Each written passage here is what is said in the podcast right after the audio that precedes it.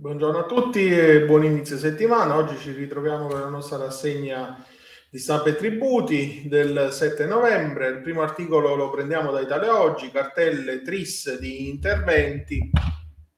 Allo studio la dilazione delle rate fino a 5 anni, il dossier sul rientro dei capitali. L'articolo a firma di Cristina Bartelli su Italia Oggi eh, si dà per certa la riapertura della pace fiscale con eh, la riapertura della rottamazione terra e una nuova edizione della Quater per gli anni che vanno dal 2018 al 2020 e se dovesse arrivare dopo novembre a termini di invio dichiarazioni 2022 scaduti anche per l'anno d'imposta 2021 con il versamento del 5% di sanzioni e quindi la dilazione dei pagamenti dovrebbe essere più lunga, si sta ragionando in qualche modo se riconoscere 10 anni di tempo o rate suddivise in 5 anni. E poi parliamo di digitalizzazione dello speed che vola a 32 milioni di utenti, l'identità digitale punta al nuovo wallet europeo, l'articolo sul Sole 24 ore ehm, di eh, Dario Acquaro eh, ci dice che è giunta a maturazione anche in Italia l'identità digitale che prova a far rotta verso il wallet europeo, verso un portafoglio transnazionale in cui integrare credenziali, certificazioni, documenti, pass metodi di pagamento, titoli di viaggio e altri attributi. Sistema pubblico di identità digitale è già nelle mani del 63% degli italiani maggiorenni e a settembre gli utenti sono arrivati a quota 32 milioni con un più 30% rispetto al 2021, anche se la distribuzione resta disomogenea, con il 100% nella fascia 18-24 euro e solo il 24% tra i cittadini over 75, come evidenzia l'ultima ricerca dell'osservatorio Digital Identity del Politecnico di eh, Milano. E poi parliamo del rapporto tra fisco e contribuenti nel, eh, nell'articolo che ci viene da,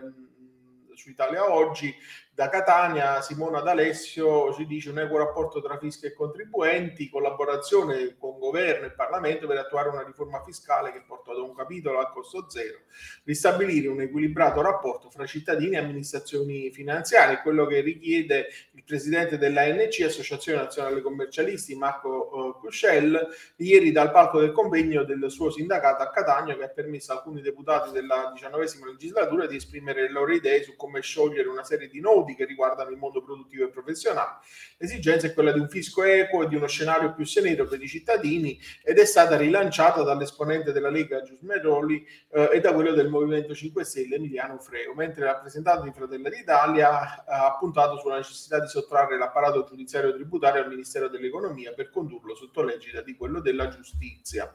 E diamo notizia della partenza del progetto Polis da parte di Poste Italiane su sole 24 ore del 6 novembre 2020 2022, l'articolo di, Luca, di Laura Serafini, eh, investiti subito 20 milioni per gli sportelli unici nei piccoli comuni dove richiedere documenti. È la prima azienda ad avere il via libera. La Poste Italiane si prepara a far partire i primi cantieri del progetto Polis, i primi tre prototipi sono in fase di completamento a Fara in Sabina, Campagnano in Roma e San Felice Circeo, ma entro marzo saranno pronti in tutto 18 sportelli unici realizzati all'interno degli uffici postali. Polis è il progetto da 1,12 miliardi di euro, finanziato con 800 milioni attraverso il piano complementare del PNRR e per il resto da poste che prevede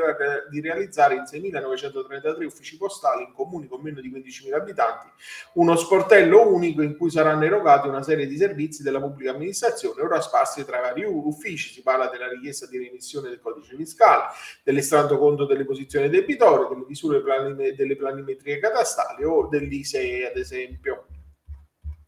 e quindi è un bel passo in avanti per i comuni meno popolosi. E poi entriamo nel merito uh, dell'ipoteca che interrompe i termini. Nell'articolo che troviamo su uh, Italia Oggi uh, viene data notizia della, della um,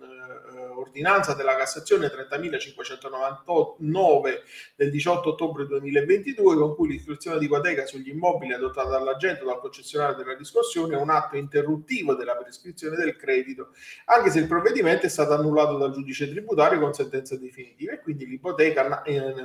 notificata regolarmente e pervenuta a conoscenza del debitore, anche se annullata, è comunque idonea a svolgere la sua funzione di manifestare l'interesse del creditore e ottenere il pagamento di quanto dovuto.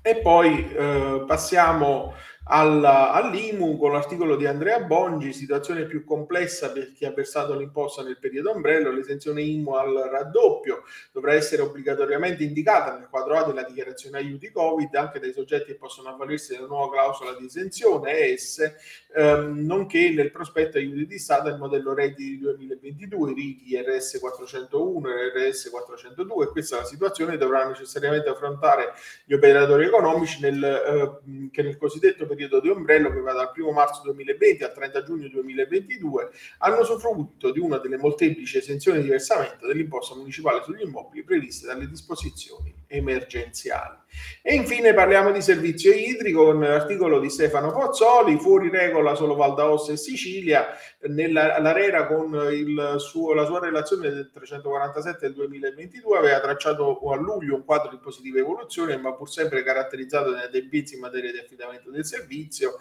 Um, nel rapporto ARERA segnava, uh, segnalava la mancanza di affidamenti regolari in ben quattro regioni, Calabria, Campania, uh, Sicilia e Valle d'Aosta. Il recente affidamento secondo la modalità dell'in-house providing realizzato dal Molise, le risorse idriche Molise Scarn, una nuova società costituita allo scopo e oggi gestore unico. Arera avvertiva però della necessità di avviare tempestivamente da parte delle regioni interessate l'esercizio dei poteri sostitutivi, richiesta che il governo non ha lasciato cadere nel vuoto, visto che anche ehm, a livello comunitario ha assunto un impegno, un impegno eh, che ha portato a riservare finanziamenti volti a ridurre le perdite di acqua potabile alla rete degli acquedotti nell'ambito del PNRR ai soli gestori in regola. Questi finanziamenti sono già stati distribuiti nella prima tranche da 607 milioni, ma ulteriori 293 milioni saranno assegnati nella seconda finestra temporale del bando proprio per consentire la partecipazione anche a quegli ambiti territoriali non in regola a febbraio, ma che abbiano in questo arco temporale individuato il gestore del servizio unico, eh, del servizio integrato. Con questo articolo concludiamo la nostra rassegna di oggi, vi auguro un buon proseguimento di giornata, un'ottima settimana e vi do appuntamento a domani.